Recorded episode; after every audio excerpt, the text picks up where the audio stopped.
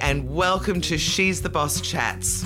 I'm your host, Jules Brook, and in the show, I interview amazing women and female founders about what it is that they're doing and why they're doing it. It's all about us lifting up the women around us.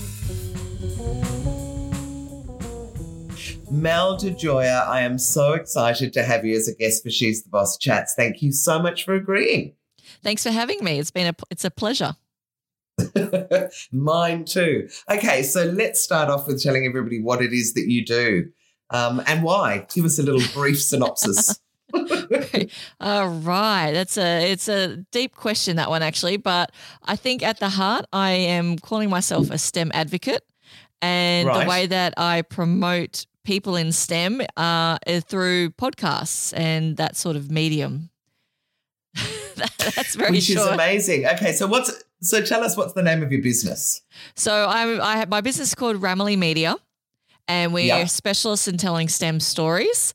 And it's all at the moment we're focusing on podcasts. So we specialize in telling stories from science, technology, engineering, or maths and mm-hmm. yeah, and creating podcasts for people, inviting people onto the network that already have existing podcasts, uh, and also creating Amazing. our own content as well. Oh, look, I think there are going to be so many people interested in this because podcasts really are on everyone's lips at the moment, aren't they? I mean, it's so hot right now. podcast to talk about podcasts. but so why did you set it up? Why have you gone down the podcasting route? Oh, and I'm also going to say, why have you called yourself Ramaley Media? oh, okay. Um, so Ramaley, I'll, I'll start with it. That's a short, sharp one. So I called Ramaley Media okay. after a lot of in-depth conversations with my husband about naming ideas and stuff. But when I looked into STEM, as in the acronym STEM, I discovered that it wasn't. It was a kind of new term. It wasn't around all the time. So, uh, in my days, in the '90s, uh, when I was in school, it was actually known as SMET, S M E T. But in 2001, oh. Dr. Judith Ramaley, who's an American, she was working for like some sort of American education board. She had this paper and she's like, ah, I don't like the sound of SMET. I'm going to change it to STEM. And so in 2001, it was the first, as far as I can find, first recorded use of the acronym STEM wow. to do science, technology, engineering, and maths. And I thought, I like that idea of what she did. She didn't change STEM or SMET. She didn't change the the words or the meaning. No, she just what changed she did, the the she order. Just, she changed the order. So that's kind of what podcasts do in my head, in that we take, especially for Ramaley, in, in that we focus on STEM. So we, we're not changing the the knowledge or uh, what's going on. We're actually just shuffling it around to make it easier and more enjoyable for people to listen to. And I thought that was a really yes, nice and, connection and there. I love it. I love it. Wow, that is actually a much deeper answer than I thought I would get. Yeah. There you go. but it was short, and uh, and I can't remember what your first question was. It was a that was a lot more. So the first detail. question was, I know we well, uh, you, I shouldn't ask multi multi questions in one. But so the question is, why did you decide to go into podcasting? Why did you set it up? Wow. Okay, that uh, is a yeah, you, you said the Ramaley story was question. a deep one. Yeah, that was a deep question. Um, so I'm going to jump over a lot of things here, but basically, I worked in technology. I was an IT project manager for about 20 years, and I'd worked mm-hmm. in this space for that long, and I had no idea about STEM or SMET or anything like that. I didn't know. I just did my job. I loved doing it, and yeah a few things. Basically, I sat. Um, I my company that I worked with for eleven years. They would second me out to clients, and I would roll out latest technology. And I was on a what we call on the bench at uh, between right. uh, between people. And uh, to give you a little bit of a further background, my husband's an engineer and right. he was hating the industry. Like he was very disillusioned by it. He was always saying it's a race to the bottom, that nobody cared about the you know, the the industry or the people in it or anything like that. He just really was disappointed in general by society's understanding or lack thereof of engineering. So I'm sitting here of engineers. Yep. Yeah, of engineers and the important role they have. So I'm sitting there on the bench hearing in his head like hearing in my head constantly him going, Oh, it's so terrible, it's so terrible. And I discovered podcasts at that time. So, pretty much at the beginning of my time on the bench, I discovered my first podcast. And three weeks later, I launched Be With an Engineer, which was my response to my husband's complaining about the engineering industry. I'm like, well, let's do something about it. I've heard about this podcast think, thing. So, right, well, I was going to say, why did you think podcast of all just, things? It's just really well, interesting. I just, I wanted, so it comes down to the whole I wanted to actually promote. I, I didn't. I have. I have an engineer as a husband. My father's an engineer. A lot of our friends are engineers. And honestly, at that stage, I had no idea what engineers did or what it meant. And he seemed to have this big ideal that engineers were important to society. And I thought, well, let's talk about this more and let's talk to engineers and see what their story is all about. And I thought podcasts were a really easy medium to get into. I was really hooked. Yep. Like, you know, honestly, in that three weeks between from discovering podcasts to launching Be With an Engineer, I was listening to everything. I was raving about it. I was just in love with the medium. And I thought I can do this. And so I spent my time on the bench investigating, listening to pod, other podcasts about how to, watching YouTube on discovering how to do it. I'd come on my lunch break, I'd go out and buy a microphone and I'd come home at that night, go, okay, we're going to test this, we're going to record. And I didn't know what I was doing. Oh, I would not recommend people to take only three weeks to launch. but um, yeah, so I kind of picked podcasts as just a like a this will be a fun thing to do and to talk to engineers. And bloody hell it took a life of its own. Like it just grew. And i'm not surprised because uh, like you say engineers just don't get any love anywhere. So all of a sudden for you to focus on it you'd have every single engineer and family member of an engineer and any wannabe engineers and young kids and all sorts i imagine. It just it just opened up a dialogue and i think i can pretty confidently say at back those days like 2018 there was maybe one or two other podcasts that were dedicated to engineers and that's globally and that's in those days where there were a million podcasts. Nobody was wanting to talk to these people or find out more about them. And so um, by by now that's a little bit better, but I'm still going to wave around that there's maybe a handful, like 10, no more than 20 podcasts that really focus in on engineers. And so I kind of, I, I really feel like that's a gap in society from engineering. Even now, I can spin stories about technology or science. Everything's about communication of science and communication technology. But there's no like yeah. poor little engineers get stuck in the middle there, and they're the they're the applied sciences. They're the ones that are building it physically and taking a lot of the responsibility. Well, I was going to say, well, let well let's uh, as you're saying. And I only, I, I don't think I ever really knew what engineers did until I got together with my partner who loves engineering. Um, and we and we have to go off and what look at bridges and yes. things because of the way they've been made. And oh my god! I take God. photos. But, I take photos of engineering things now and send it to him and I'm like, look at this hydraulic booster set or something like that. And he was like, oh Mel. so yeah, exactly. That is so funny. So so let's talk about what engineers actually do now before we go any further, just in case anyone is sort of dancing on the edges but doesn't really know. Can you explain what an engineer does? So, engineers are building society around us. So, from the most visual side of things, they're responsible for ensuring that the buildings that go up stay up, that they don't fall down, and that the water flows from one end of the building to another end and out the door and things like that. So, engineers are right. the actual designers of the buildings. Like you've got the architect, they're great at you know promoting themselves. They're the ones that put all the pretty finishings and this goes there and the builders are the one that slaps it all together.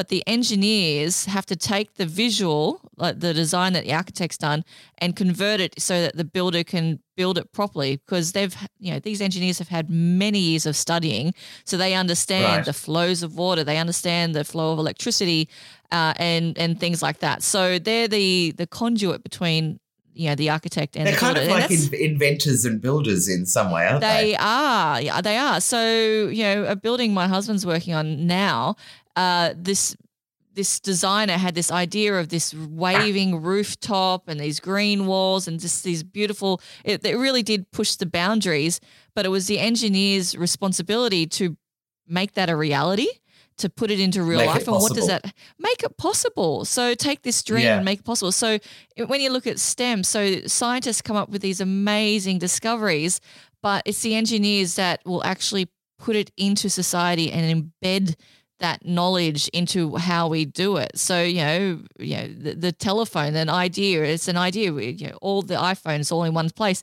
It's software engineers, it's you know, electrical engineers, all putting that all pieces together. There's a lot of uh, engineer work, blood, sweat, and tears that goes into those sort of things. So engineers, and I'm not an engineer, so I mean, I'm just scratching the surface, and that's just No, but building. that's great. That's great because you get to ask questions that we would all want answered because you don't have that background and not getting bogged down in the technical side of things. Because that That's is true. really the one thing I'd say about engineers. They do love technical stuff.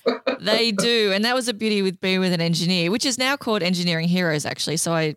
Gone through that whole yes, we should talk about that. Yep. Yeah, so engineering heroes. Uh, I was the I was the layman, so to speak. So my hus- uh, Dom was the guest. uh, He was the host, and so he would talk to the engineer about engineering speak. And when they got too deep into it, I'm like, "Whoa, what are you talking about right now?" So I would be that person, as if a, a regular person was listening Yes.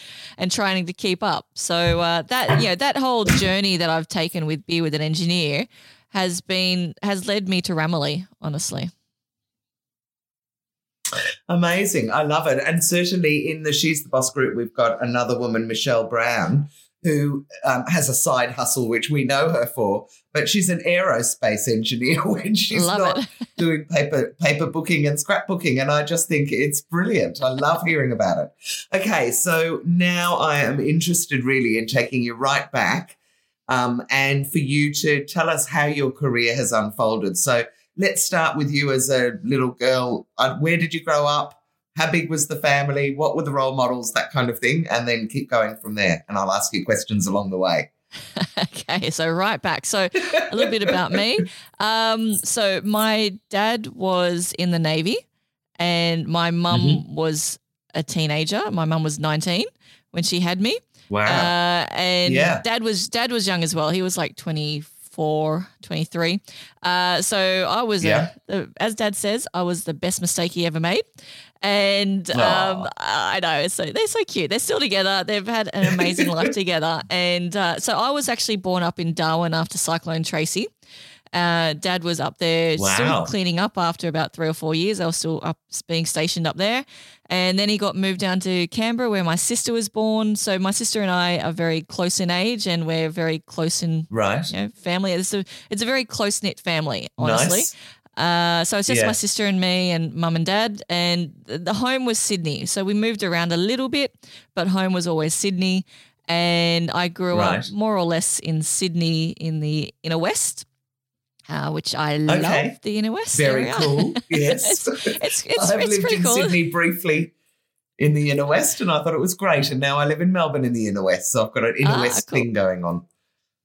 I do love Melbourne. Um, but yeah, so I grew up in that area and I didn't know, I was one of those kids that I had no idea what I wanted to do.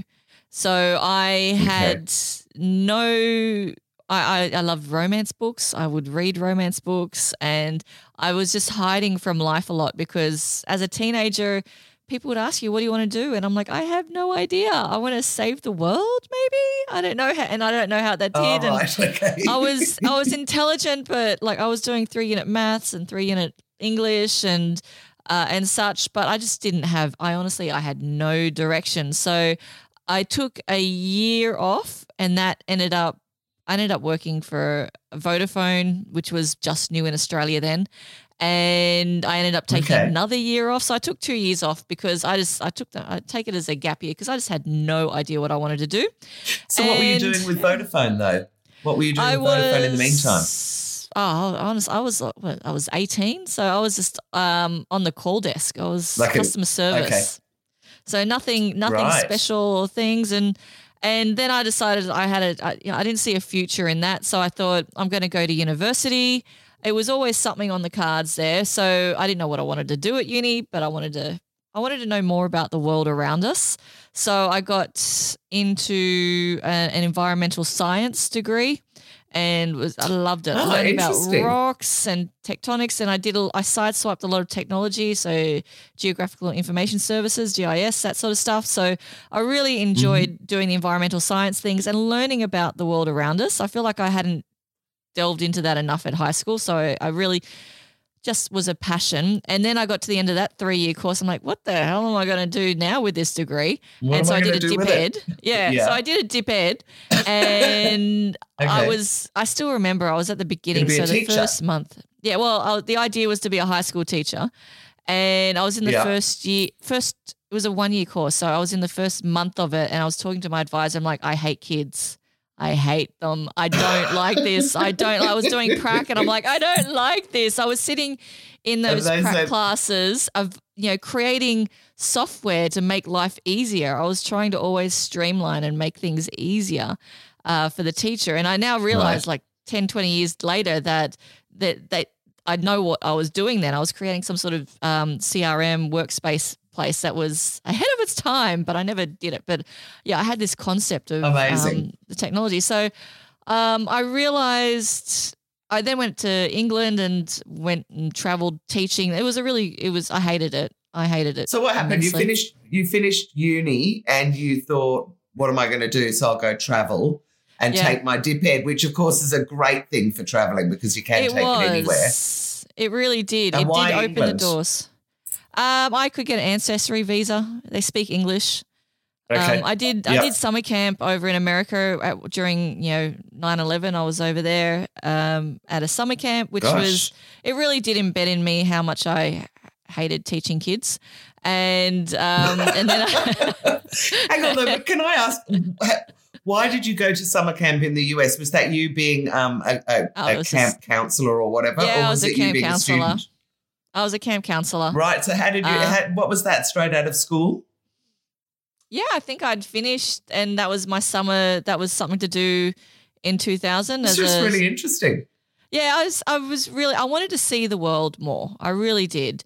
And I thought I'll do camp counselor. I had my degree behind me, so I was really quite a good shoe in. I was over 21, which was a, a consideration for drinking.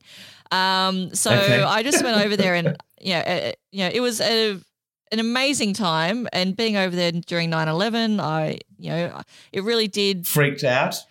Um, did you? Did you just go? Oh my god! How am I going to get home? Apart from anything else? I was I'm very calm in crisis. I'm like that.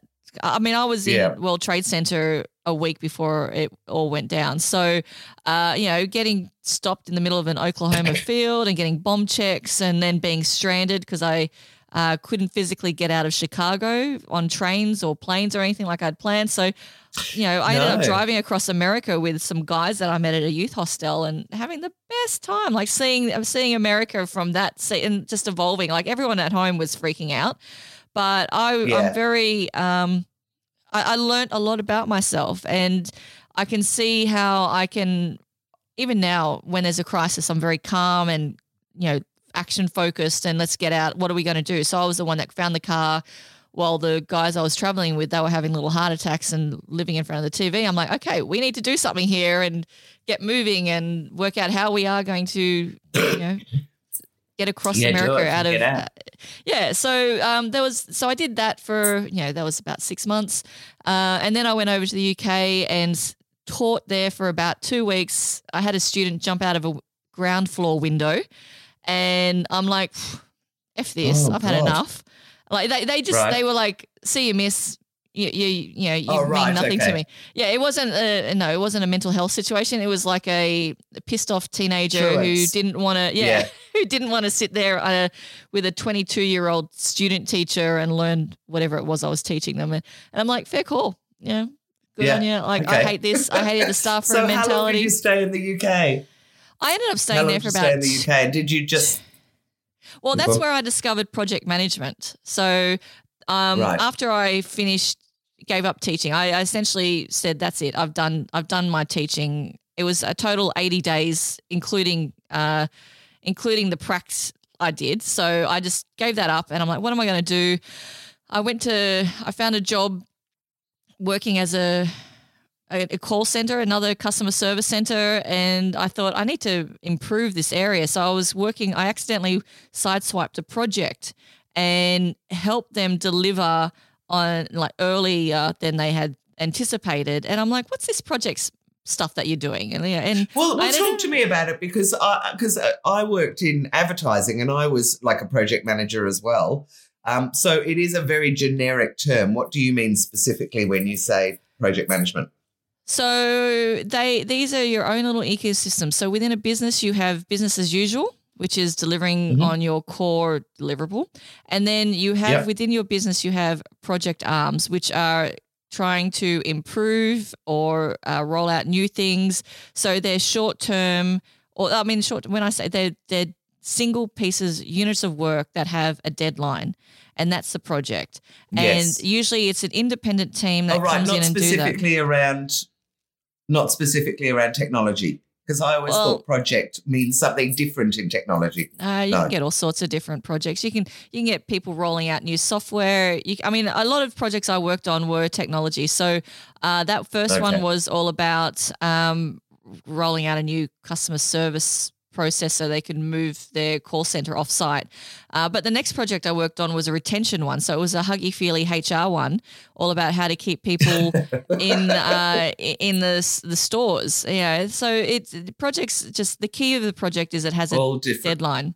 Yeah, and they can be all different, but they have to have it. Yeah, they have to have a finish date. And I spent 20 years from Mm-hmm. that time onwards. Just uh, I came back to Australia and I just was projects, project, project, project. I loved them. I loved them to death. For and big corporates, uh, who are your clients or who are you uh, working for? mainly Fin Fin. So uh, HSBC, Okay. AMP. They were the two biggies. So I worked at As an AMP employee or a contractor?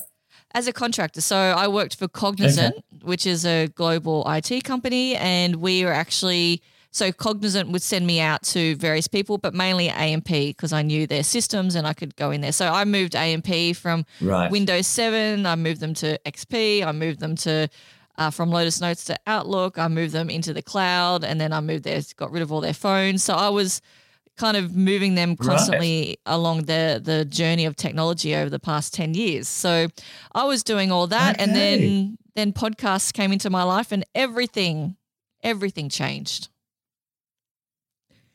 So, were you working full time initially when you started doing the podcasting? So I okay, so in in amongst that time I got married uh, and I had kids, three kids oh yeah, in let's five go. No, years. no, no, no. Let's let. Okay, so let's go right back because sorry, we got we've I've been asking you too many questions and we've forgotten the chronology of it. Okay, so you come back from England, you start doing Oh, project yeah. managing for the next twenty years. How did the marrying, having three children, and all that sort of thing fit in? And and were you working for yourself? Did you take time out with the kids? Tell me all. No, so what? Um, so I met my husband Dom because he was a best friend of my manager when I was working at HSBC, and Okay. uh, so we just met at a pub. Um, you know, it was love at first sight. And, you know, a couple of years later Oh, we got beautiful. married, but we were buying like we thought we'd buy. It's just very. I, I'm going to say boring. So it, it's not like I love. No, this is the life I love. But it was kind of like we want to buy a house, we want to have kids, you know, all that sort of traditional sort of stuff.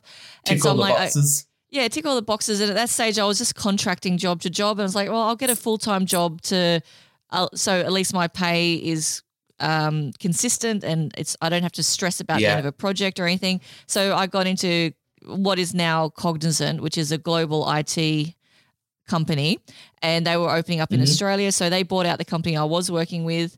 And so Right. I, I got a full time job at Cognizant. And during that time, I got married and I had kids. So I went on maternity or parental leave. And then I came back part Nice. time and then had Yeah. another kid and had parental leave and then another kid and then parental leave. So uh, over all this, like the last, when was she born? 2010 was my first child. So from 2010 onwards, I was So part the last time. And ten I years still, have been yeah, 11, yeah. So I've been part time uh, three days a week. Uh, and then I was juggling kids. And then when I haven't juggled kids, I've been juggling podcasts. So I've never really had right. that time okay, off. Okay. That kind of yeah. yeah. So that kind of uh, makes yeah, that's sense. what I was okay, doing. and then you get wow, amazing. Well, it just sounds really interesting for anyone that might be listening that has no idea what to do when they leave school, and I think that would be about No. fifty percent of, of people when they finish school. I was the about- same. I mean, I, I did uh, just subjects that I liked rather than subjects that were vocational leading to something. So by the time I got to the end of year 12, I had physics, geography, English lit, you know, like this kind of really crazy kind of mixture. Um, it and, is, and, and, you know, so it's great. It's it's great for people to know that you can end up somewhere. Well, I think I think, and I'm very lucky in that. Um, you know, in that, and and I think you as well. That if you don't know what you're doing, you kind of err towards the things that you like doing. You're, and so when you fall into a job, you end up falling into where your strengths are and where your passion is. You've got that real alignment, which is where I've kind of I've constantly navigated. I loved project management when I was in there, and I loved IT, and that's what I did. But then when I, a new passion, a new interest came along, I was able to pivot that. And I have to admit, I didn't have, I wouldn't have, I wouldn't be where I am now without a learning about podcasts, but b hi, buying a Ferrari and uh, creating a Ferrari hire company. Did you buy a Ferrari? Yeah, well, my no. husband's a car nut. Yeah, he's a car nut. What? So he was like, one day, just, I don't even know. I just feel like we were sitting on the lounge one night. And he goes, I really want this Ferrari. And how about we create a business around it and hire it out? And it's because like we had young kids. And so we were like, well, we can't yeah. drive it ourselves. The kids won't fit into it. No. But yeah, let's let's do this business entrepreneur thing. And because he worked full time and I was part time, and I, you know, I, I, had two days up my sleeve with the young kids, but they were in Ush, uh, daycare and stuff like that. So that yeah, it was later on, yeah, before they started primary. But um, I was like, yeah, two days a week, I can let let me see what this entrepreneur thing is. I never really wanted to do be an entrepreneur. I didn't think it was for me. And yeah. so when I had this Ferrari hire company, I'm like, okay, well, what's the first thing I you do? Like, how do you I had no idea. And I discovered this little program called Business School for Mums. Uh, and they kind of teach you all the tricks of the trade and like all about yeah. marketing and product development and all of this stuff. And I'm I'm in there with a lot of mumpreneurs. Um, I don't like actually that term yeah. because I've, but they were essentially mums who are like oh, entrepreneurial oh, women. Yeah, but they were they were very mum centered. Yeah, they were very the, their yeah. industries were very mum centered. So they were trying, you know, baby food and this amazing nappy yeah. or things like that. And here I am, was like, yeah, I've got a Ferrari hire company, and I just never, I didn't, I felt like I was never really fitting, but um, because of that Ferrari, when the podcast came along, I'm like, okay, let's market this. I understood how to be right. an entrepreneur and market the podcast, um, which I would never have known if I hadn't have had the Ferrari company. I mean, we we still got the so Ferrari, but we've mar- closed the company. But. Right. Oh well, that's a, that is so out of left field. I was not expecting that one. so, talk to me about how did you market both the podcast and the Ferrari business? Like, what what what did you learn that you applied when you had the podcast? Let's put it that way.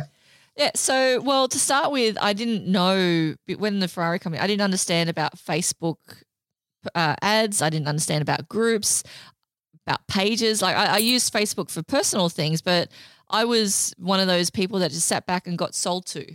Whereas when right. I had the Ferrari company, I'm like, okay, well, let's what's you know, how do we schedule posts and how do we create images for the posts and and you know, we do a marketing campaign. So I would do a lot of charity events for the with the Ferrari because okay. people would we wanted to give back a lot. Uh, so I would do these dignity drives, which was all about um, getting personal uh, feminine hygiene products, and I would use oh, the Ferrari. Rochelle Courtney from yes. from Share the Dignity. Yes. Share the Dignity. So oh my goodness, I, would, I love so during, that. That's she's yeah. another member of She's the Boss. So it was great. So I would use the Ferrari to drive around, mm-hmm. and instead of people having to put their products into Dropbox, I would collect it in the yeah. Ferrari and then deliver it oh, to wow. a single venue. And so I, I, did that about two or three times. I connected, and I, it was all about the connecting with the community. And so Mm. I would, you know, we've got the Inner West Mums Network that I was using and, uh, you know, working with, and just, uh, just I use the Ferrari was the avenue to get into um, a wider audience. A lot of things. I realized, yeah, there's marketing. There's the traditional marketing of you know, being on Facebook and promoting it and all that sort of stuff. But there's also the work that you do on the side, like the charity stuff that will, you can mm-hmm. also, it's kind of marketing, but it's, uh, it's a feel good for me. It's a feel good marketing. Like it's a way to use and it's building awareness. My product. Yeah. Yeah. Yeah, exactly. Yeah. Um, about my product and also about a charity, a very good charity. So, um, yeah. yeah. So I and learned so about that put, kind of I, thing. Cool. So I have to put on my PR hat and say, did the Ferrari get you a whole lot of publicity? I bet you were featured in the local paper and I various was... newspapers. They would have loved it.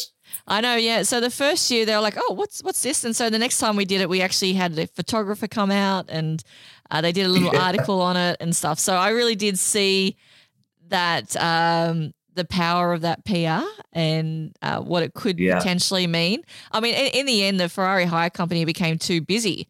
That's why we shut it down. we were like, nice problem to have, Mel. I know. We were like, on the weekends, we were having to deliver it. And then during the week, when I was working or I had the kids, I couldn't deliver it. So my husband would have to, and he couldn't, you know, he had work as well. So it just became too, too busy.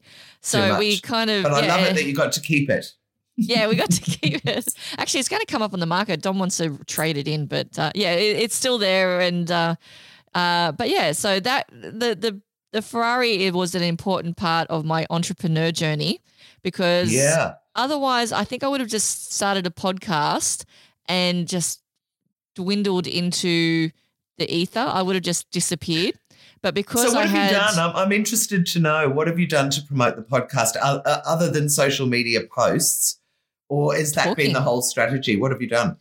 Oh no! Uh, so I find it's more the collaboration side of things. So after I started the podcast, within about six weeks, I quit my job at Cognizant and ended wow. up working at an engineering think tank that's connected to Sydney Uni. And I just delved into all about promoting engineers and promoting this wider STEM stories. Like I, in that those first few weeks of the podcast, I discovered this whole new area about STEM and advocacy and the importance of diversity within STEM and all these different conversations that That's right. I, it's very just, topical.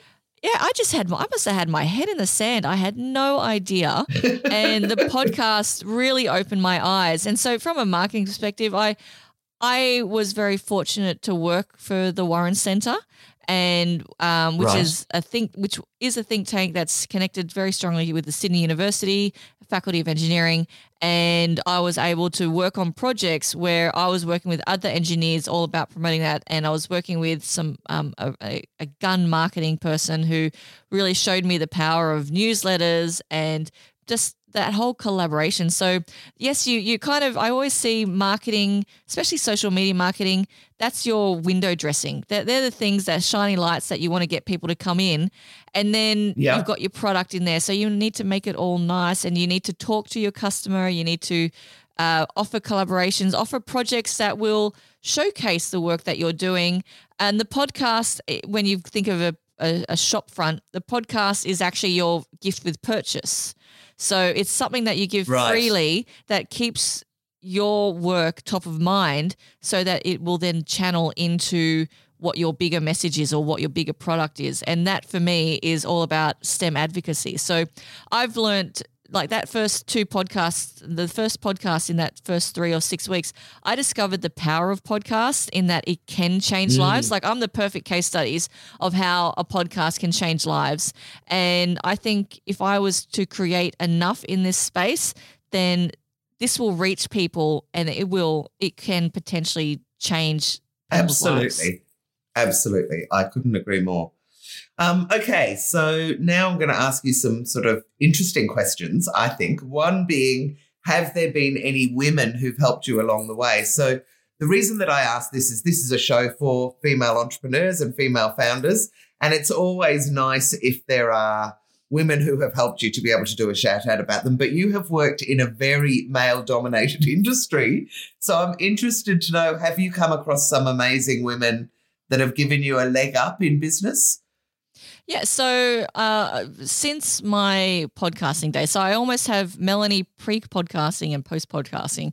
okay. Um, and so before that, when I was in IT, there wasn't, I, I really did struggle because I didn't know to look for mentors. I didn't know. I was using a lot of the men that I mm-hmm. worked mm-hmm. with as models, role models, and they were all five, six days yep. a week. I couldn't, I couldn't connect with that too much. Uh, so when I started the podcasting, yeah when I was on my journey on my own, uh, that was very much, you know, not so much. I was learning the tricks of trade when I started Ramaley Media last year, uh, or late yeah. last year.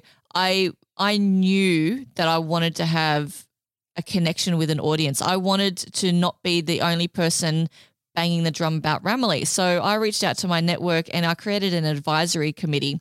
And this Oh, is yeah. with four women who have all influenced or or I admire. Uh, so they've either influenced me or they're admi- I I greatly admire them. So one of them is she's a STEM advocate and Felicity Furey, and she Okay. has she's doing amazing things. So she's been an she's an engineer. And but she's all about STEM advocacy, and so she's created two not for profits. She's got her own engineering leaders company now as well. So uh, sorry, she what does she call it? She's she's got a, a leadership program for STEM uh, people in the STEM industry as well. So she's Yeah, working in that space. Uh, there's a lady called uh, Fiona Mahoney who she's on the board of the Warren Center, and I and she's like she was the token female, but she's just amazing, and uh, I just loved having my conversations with her. So I've kind of really um, I wanted to bring her on from her perspective, Yeah. and then Carly Nimmo is an incredible podcasting woman, and she's been in the radio for 20 years. And when I was still Beer With an Engineer, she mentored me to when I changed it to Engineering Heroes. She was there. So she's she's just this crazy, amazing lady uh, who Right. just knows her shit and Yeah. is able and gives it out. Like she just gives it. So I was like, you have to be on my advisory board as well, so you can just enjoy the journey with me from this, you know, from that vantage point of just help guiding me, but also getting the kudos of being here from day one on the advisory board. And I've got a new one as well on my advisory board called Lenka, and she's um, an American nuclear engineer who is so passionate about engineering saving the world. And she's created her own company with her partner is also a nuclear engineer. And they're all about communicating and uh, she's very strong in engineering communication and such so i've just i've really surrounded myself with those four strong women at the very beginning Yeah. of Ramaley Media and Oh, um, yeah and so i'm just i love having them I'm not. I'm, I'm going to say at my beck and call, but just having them at my back. I was going to say, what do you do with them as your advisory board? Do you meet with them once a month, once a week? Yeah, what, we- how does it sort of work? it's it's very early days, so we meet quarterly officially. Okay. Um, so we've only had like two or two meetings, three meetings, and so Yeah. the first one was like, "This is welcome aboard," and the second one was like, "I've launched a website," and then we had another one which is like, "Now I have money coming out and I need money coming in." So they're kind of helping me out in that respect. Right. Um, and, and how have yeah. you monetized the podcast? I'm interested to know. Well, so monetizing Ramaley. So podcasts are free, but as I said, they're an important Yeah. part of um, aligning a, a company's message with uh, STEM or, or sorry, with their key message.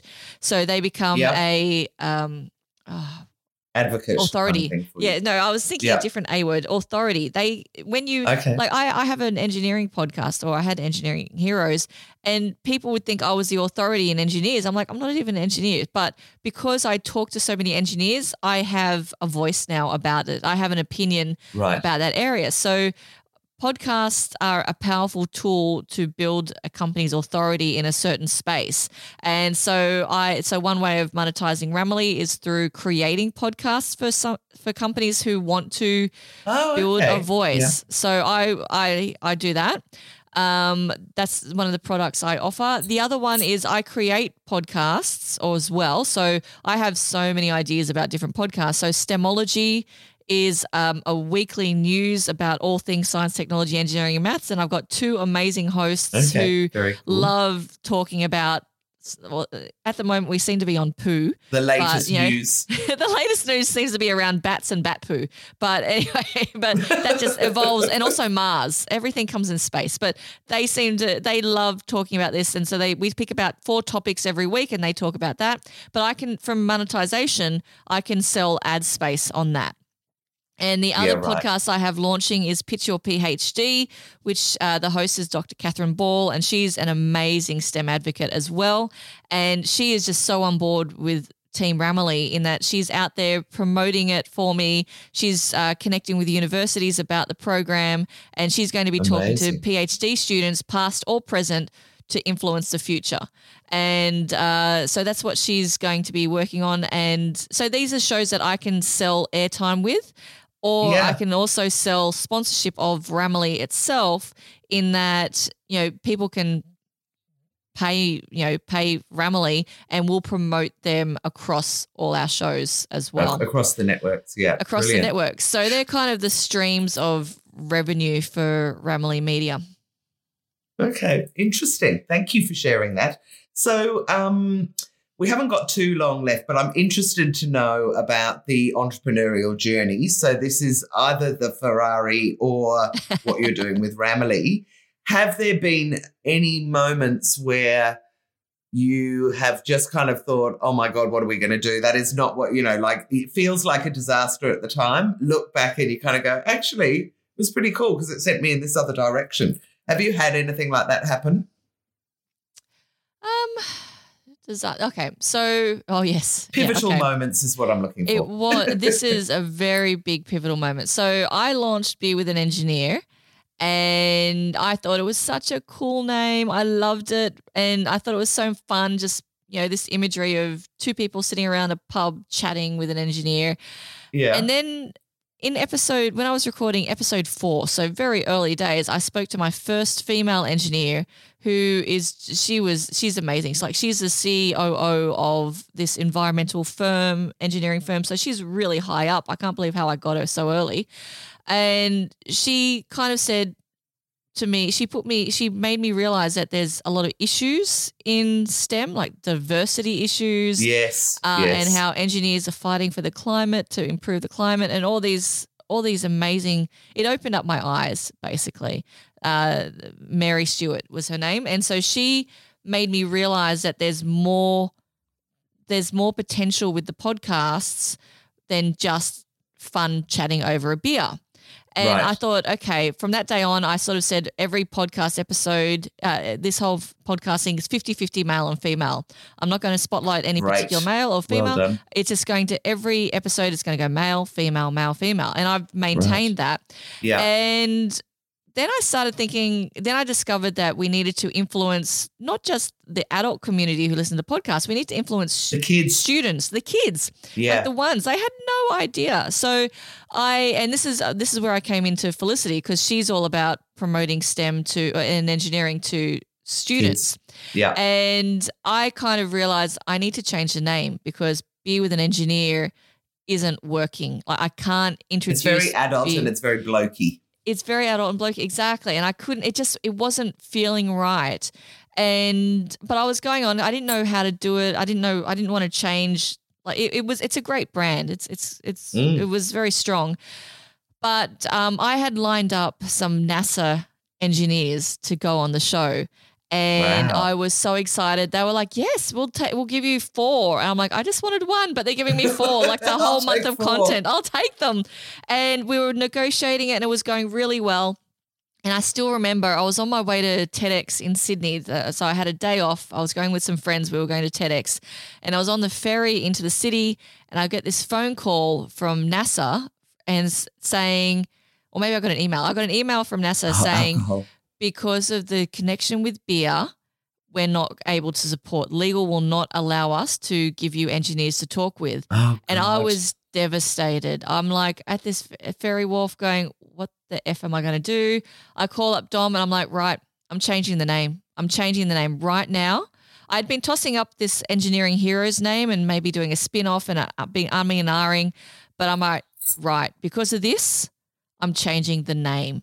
And because I changed the name, oh my God, it's it's almost like it got a shot of adrenaline, the podcast. I didn't end up getting NASA back, but I was able to start promoting it to schools. Within six months, I had essentially sold the podcast to Engineers Australia because Wow. I was able to. I also coincided that with the World Engineering Convention. So there's this massive global engineering body, and I was doing work with them and I was promoting engineers now on a global scale. And it was all about engineering heroes. And so from that one devastating moment when NASA said no, I I just pivoted, and it was the best thing I did. Like I Oh, did. I that took is a, so brilliant to hear. Ah, it was and amazing. did you Like, get your NASA people in the end? Did they come back I on as an didn't. engineering hero? You didn't. I didn't. Well, no, because I what I ended up doing was I focused. There was a, a convention coming up, and I really focused a lot of my marketing around the World Engineering Convention.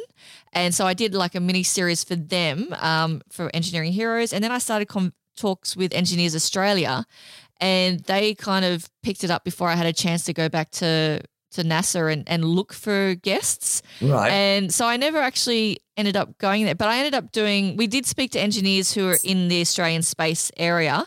And so I, I've hosted, I've been the MC for some panel discussions with space engineers and, and all that stuff. And I do love that area. what a cool It's life you have. it's, just, it's just talking to people. It's amazing. Just just the just talking. I think I would I think I would wither away now if I didn't have that opportunity to just talk to so many different people. Uh, like now, I've just finished up. Dom and I have just wrapped up our three-year stint as hosts on Engineering Heroes, Right. and um, I'm I'm so years. I know, and I, I wanted to give it to Engineers Australia. Will I'll still work on it, hopefully, um, Yeah. as a producer, but the host it, it will give them a different voice uh, yeah. And such. And we essentially Dom was volunteering for three years, and it was starting to uh, get exhausting. And he wanted to talk more about. He wanted to create another podcast, and I just know you can't do multiple podcasts without dedicating a lot of time. So Yeah. he's tossing up some more ideas about what he wants to do podcasting wise. So, uh, yeah, so I kind of, we've wrapped up that journey now, and I'm conscious that I want to keep talking to engineers. And so that's why I'm like, Ramaley, please, you've got it, Ramaley Media. I've got to do this. I want engineers to come to me so I can actually be involved in more of those conversations. I don't want to lose my finger on that pulse. Yeah. Uh, yeah. and so, yeah, I, I feel like Ramaley is going to be the way that I can do that and just be involved in those conversations because they're they're freaking fascinating. They're so fascinating Well, and exhilarating. yeah, I have to agree. Just from the podcast that I'm doing, the, what I'm learning and the people I get to know, and and the inspiration I get from hearing what people like you have been up to, it's just great. It just really sets you up, and and I absolutely adore it. Now, talk to me about three young kids. Well, I don't know how old your kids are now. Well, under ten, because I They're think you said under the first one was it was ten um, running a podcast, doing a bit of project managing, having the Ferrari business, um, which I know you don't have at the moment, but managing a Ferrari and a husband. Talk to me about that juggle. Um, lots of women that I speak to um, have burnt out. I've, I, I cannot believe how many women have burnt out. Actually, like it's it really driving themselves to that extent. But one of the things I'm really interested in is do you carve out time to be with the family? or do you does it all kind of merge together and it just depends what's happening that day are you So strict I- with your boundaries Yeah, I, I need to. It's definitely an area I need to work on, and uh, and it does ebbs and flows. So I once had a pod, like I was once interviewed a few years ago, and I was like, yes, I get up and I do this, and then I go back for the kids, and it just that lasted maybe six months. But so what I'm very conscious, future self. You know, when I'm listening back to this in a six months time, it's probably completely different to what I I've mentioned, but um, I am. I'm very lucky in that the kids are now in all. They're all in school, so Yeah. that in itself was Makes a, bit difference. of a yeah. That was a huge release when the youngest started. So they they're they're 10, 9, and seven. Mhm. Uh, and I've got a dog as well, so he's like my fo- he's he's my favorite child sometimes, and and uh, yeah, and the Is husband, yeah, he's, of children well, my husband, yeah, he's actually. I'm. I feel like I I got very lucky here, and I don't want to say it's lucky. I think it's a, right, but he's he's very much uh, hands a on contributor. Yeah, he's hands yeah on. right Like right. I, at one stage, I, I, I'm not good with food. Food is one of my worst areas. I don't have a natural touch with it. Um, and I don't like food. You know, it's just it's a real issue with me. I'm going through therapy, working it out. But it is. But at one stage, I was doing all the lunch orders. I was sorry, I was doing all the lunches and having to do all the dinners, and I was running podcasts, and I was working three days a week. And I'm like, I've had enough. I've just, I Yeah. just big fat no. And Dom, who is he is very, He loves food. He's you know he could be a chef. He's just got that natural flavor Yeah. and whatever it is that that thing that I don't have. Um, he's got it. I'm like, and he goes, yeah, I'll take it. So he now does lunches, and I'm sitting there on the lounge now at night going. I should probably get up and help with the lunches, but I'm like, no, fuck I do. I, or I could stay here and enjoy five minutes of calm. But he, so he, I yeah, he completely does the lunches, and but I still take a lot of the mental load in that. I'm connected to all the school apps, so I'm managing Right. all that. Uh, like I'm signing all the forms. But then when something comes in, like one of our eldest, our eldest has been invited to a high school to do these maths games and things. And it's on a day where I have to go into, I've got meetings. Uh, there's one day I work at Sydney Uni, so I have to be at uni on that day. Yeah. And this is the day that she's meant to be at this school. And it's a great opportunity for her. And I'm like, I, I can't do it. He goes, no, I'll do it. What are the times? And he'll just do it. And yeah, fantastic. and then I'm like, well, then we've got AFL. So I also organize all the activities. I'm like, well, I've got AFL and we've got USH and we've got the babysitter. And he goes, yeah, I'll do all that, worry. And so he'll just take a. So, so so, do you have sort of evenings? So great that you're sharing the load. More, uh, what I'm interested in though is, do you give yourself breaks? So, Yeah, no. do you finish work at six o'clock and go right? That's it. Time for the family and weekends, or how does that work? No, I'm just going to answer that out. No, I um, I there there will be so I'll. I am currently in the whole Melanie get off your ass and get active again.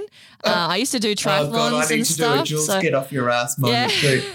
so uh, I literally I'm in week two right now of a personal trainer and a dedication to do at least half an hour of activity to you know I don't care what active walking running weights whatever so she's working with this my trainer's working with me and I'm scheduling it in so we'll see how that goes but um yeah so I'm kind of I do half an hour you know first thing in the morning and I try not to be too rude in the morning like not 5:30 like I used to do so maybe Right. 6:30 up and around um, and then I sit down. I've I've carved out. I, I when COVID hit, one of my kids like we've got a three bedroom house, so most of the kids were the kids were all in together, and I Yeah. had a study dedicated to my office, and it was a it was a great use of the, a dead space, um, this room. And but with COVID, we ended up moving the eldest kids. into her own Yeah. room so that she wouldn't kill the other two. And so I'm like, I need an office space. So I just took half the lounge room. I set it up. I've got these curtains that block audio and I've got mats and all this sort of stuff down. So I've carved off a space and that's mummy's study. And I'm in there most of the day if I'm not on client side. And then at night time when the kids like I get them all bed, you know, bath, bed, bed and whatever. Yeah, bed, And- bath, and dinner. Yeah. and Bottle. and then about eight o'clock, because I don't like watch TV. My husband comes home and watches TV. I'll sit there with the laptop and I'll do work. I'll just work Okay. until 10 11 o'clock at night and then start it all over again. Right. Um, but I really enjoy it. Like it's one of I those know. things I think when it, it's a passion, it's hard to not integrate it's it hard into to your switch life. off. It's so hard to switch off. And I, and As long as you're not pushing yourself too hard. I think. I think it's when I hear that. You know, people are give, getting three hours sleep and traveling and doing this and doing that, and you just think, "Oh my god, when do you ever get time to switch off?" Yeah, no, and, I'm busy. And having kids is pretty good for forcing well, that on you. It does force although i'm very conscious that when they're i'm with them i have to be with them.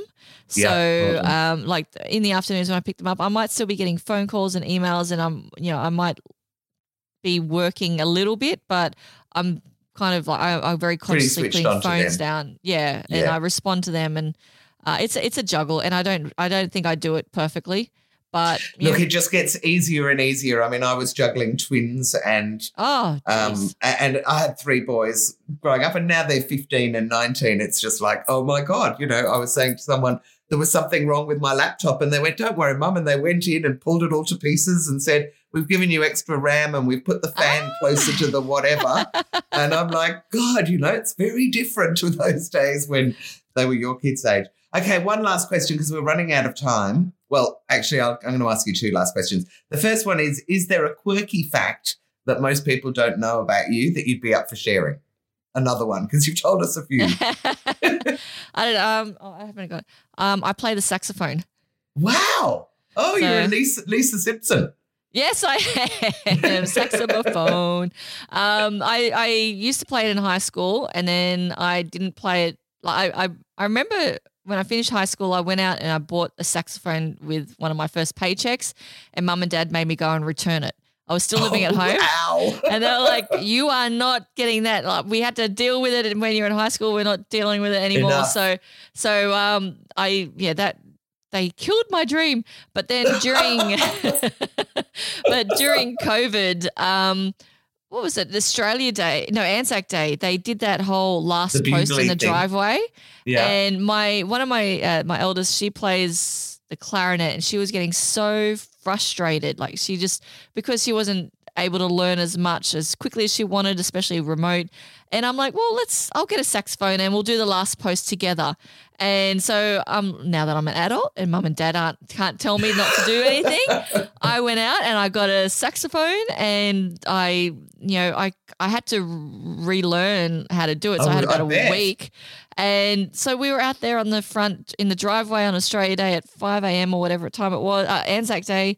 Uh, and we did the last first post. Oh. And I've been post. picking it up. Yeah, the last post. and I've been um I've been learning again ever since. And I've actually surpassed the grade that I was at when I was in high school. Uh, because it's just it's just come back to me, and so I'm like, kids, you're learning less, you're learning instruments now. So I can't give them another language. I, I'm not very good with Italian. Like, I just yeah, just those languages drive me crazy. But I can teach them the language of music.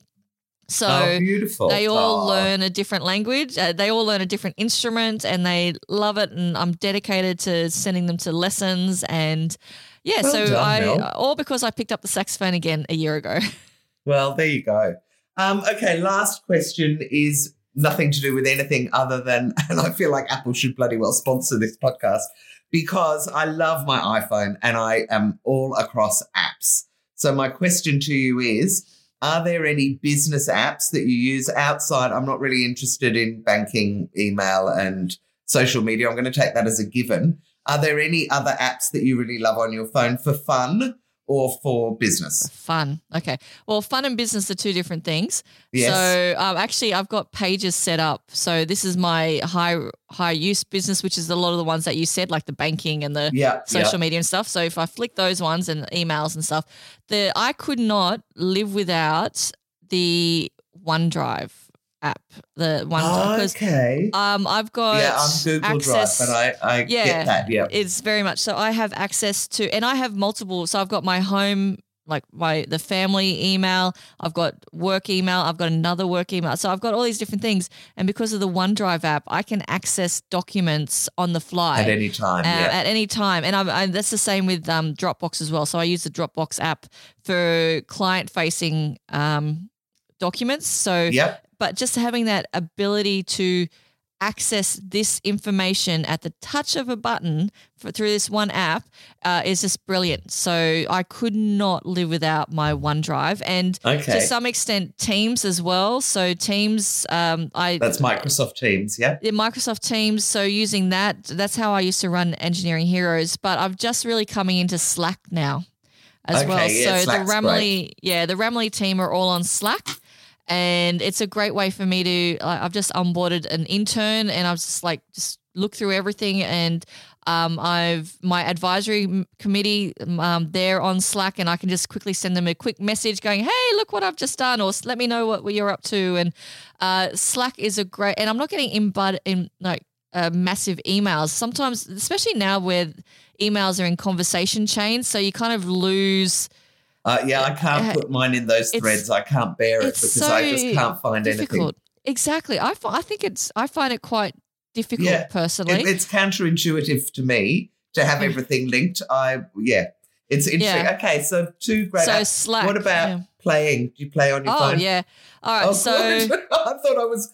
I can't tell you. I reckon only about ten percent of the women that I speak to do anything fun on the phone. But I am Oh, a geez. Candy Crush and Word with friends. oh well, Tragic. my my favorite one is Wordscapes. Ooh, So what's um, that? so, yeah, so and even the kids love it, and it's educational. So I'm quite happy. I mean, you've got Crossy Road. The kids and I have Crossy Road races every now and then because you can do two players on Crossy Road. Uh, so we Don't know do this. Crossy Road. It's this hopping animal thing, and then you get smashed by a car, and um, Oh, and so we don't do know that. that one. It's- Actually, it's- it's if fun. you haven't heard of it, have you heard of Flight Control?